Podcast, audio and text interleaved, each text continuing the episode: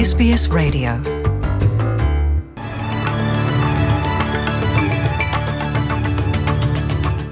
ወደ ዝርዝር ዜናዎቹ ከማለፋችን በፊት ርዕሰ ዜናዎቹን እናስቀድማለን።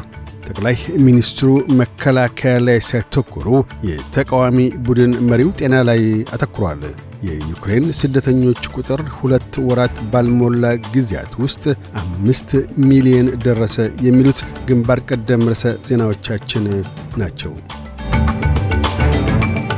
ጠቅላይ ሚኒስትር ስኮት ሞሪሰን ዛሬ ሰኞ ኤፕሪል 18 የምርጫ ዘመቻቸውን እያካሄዱ ካሉበት ምዕራብ አውስትሬልያ የድንበር ፖሊሲን የቅስቀሳቸው ማዕከል ያደረጉ ሲሆን መንግሥታቸው ዳግም ከተመረጠ ለሁለት የባህር ኃይል patrol ጀልባዎች ጥቅም ላይ ማዋያ የሚሆን 124 ሚሊዮን ዶላርስ መመደባቸውን አስታውቀዋል።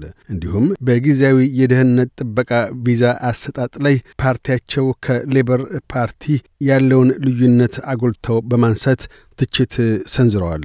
ሌበር በተቃራኒው ወደ ረጅም ጊዜ ነዋሪነት የሚያሸጋግር ቋሚ የደህንነት ጥበቃ ቪዛ እንዲሰጥ ይሻል። አቶ ሞሪሰን የሌበር ቋሚ የቪዛ ፕሮግራም ድንበር አሻጋሪዎችን ለሕገ ወጥ የሰዎች ሽግግር መልሶ የሚጋብዝ ነው ብለው ትችታቸውን ያጠናከሩ ቢሆንም ያ ስለመሆኑ ማስረጃ ወይም መረጃ እንዲያቀርቡ ሲጠየቁ ግና የትችታቸውን እውነታ የሚያጠናክር ምላሽ ሊሰጡ አልቻሉም። የጠቅላይ ሚኒስትሩ የድንበርና ጥገኝነት ጥያቄዎች የማስፈራሪያ ዘመቻ የተነሳው ሌበር ፓርቲ ሜዲኬር በሊበራል ናሽናልስ ቅንጅት መንግሥት የበጀት ቅነሳ ይደርስበታል የሚለውን ቅስቀሳ ተከትሎ ነው። በሌላ በኩል የሌበር ፓርቲ የቅንጅቱ መንግሥት የሜዲኬር በጀትን ይቀንሳል ቅስቀሳ የማስፈራሪያ ዘመቻ አይደለም ሲል ራሱን ተከላክሏል። ለሌበር ፓርቲ የሜዲኬር ቅስቀሳ አስባብ የሆነው ጠቅላይ ሚኒስትር ስኮት ሞሪሰን ትናንት እሁድ ኤፕሪል 17 አሁን የማኅበራዊ አገልግሎት ሚኒስትር ሆነው ያሉት አን ራስተን መንግሥታቸው ዳግም ከተመረጠ የጤና ሚኒስትር ሆነው እንዲሰሩ ከመሰየማቸው ጋር ተያይዞ ነው። ሴናተር ራስተን በ2014 ሜዲኬርን አሁን ባለበት ሁኔታ ዘላቂ አድርጎ መቀጠል አዳጋች ነው የሚል አተያይ የሕግ መወሰኛ ምክር ቤት ውስጥ አስደምጠዋል።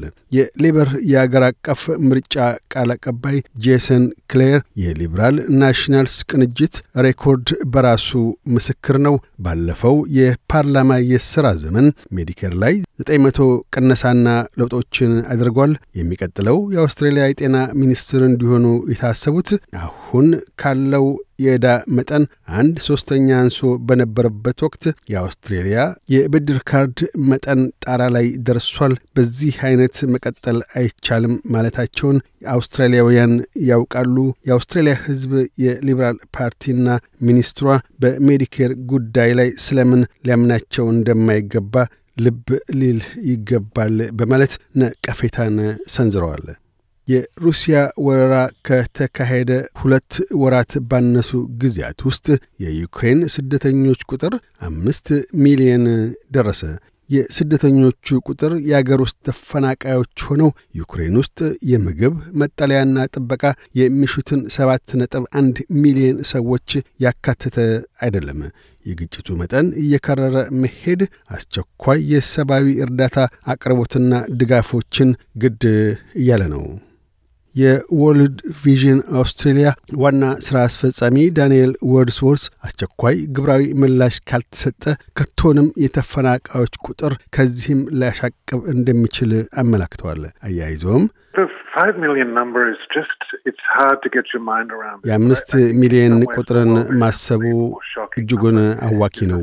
ይሁንና ለወርልድ ቪዥን ይበልጥኑ አስደንጋጩ ጉዳይ ግማሽ ያህሉ የዩክሬን ሕፃናት ለተፈናቃይነት መዳረግ ነው። ወርልድ ቪዥን ትኩረቱን አድርጎ ያለው ዩክሬን ውስጥ ነው። ለዚያም ነው በሚቀጥለው ሳምንት ወደዚያው ተመልሼ በመሄድ ዩክሬን ውስጥና ድንበር አካባቢ ላይ የወርልድ ቪዥንን እርዳታ የምናቀርበው። እኒህ አገራቸው ውስጥ ሆነው በእጅጉ እርዳታ ለሚሹ በሚሊዮን የሚቆጠሩቱ አንድ ነገር ማድረግ አለብን ብለዋል።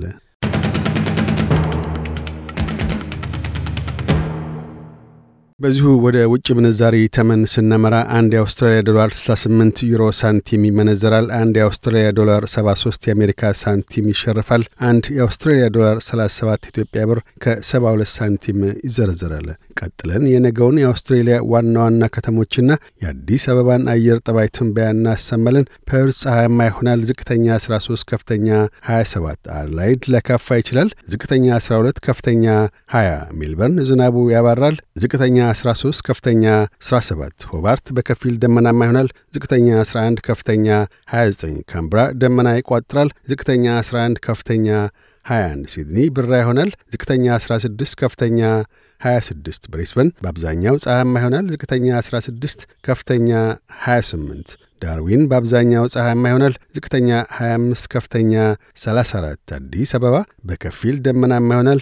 ዝቅተኛ 13 ከፍተኛ 27። ዜናውን ከማጠቃላችን በፊት ርዕሰ ዜናዎቹን ደግመን እናሰማለን። ጠቅላይ ሚኒስትሩ መከላከያ ላይ ሳይተኩሩ የተቃዋሚ ቡድን መሪው ጤና ላይ አተኩረዋል። የዩክሬን ስደተኞች ቁጥር ሁለት ወራት ባልሞላ ጊዜያት ውስጥ አምስት ሚሊየን ደረሰ። የሚሉት ግንባር ቀደም ርዕሰ ዜናዎቻችን ነበሩ።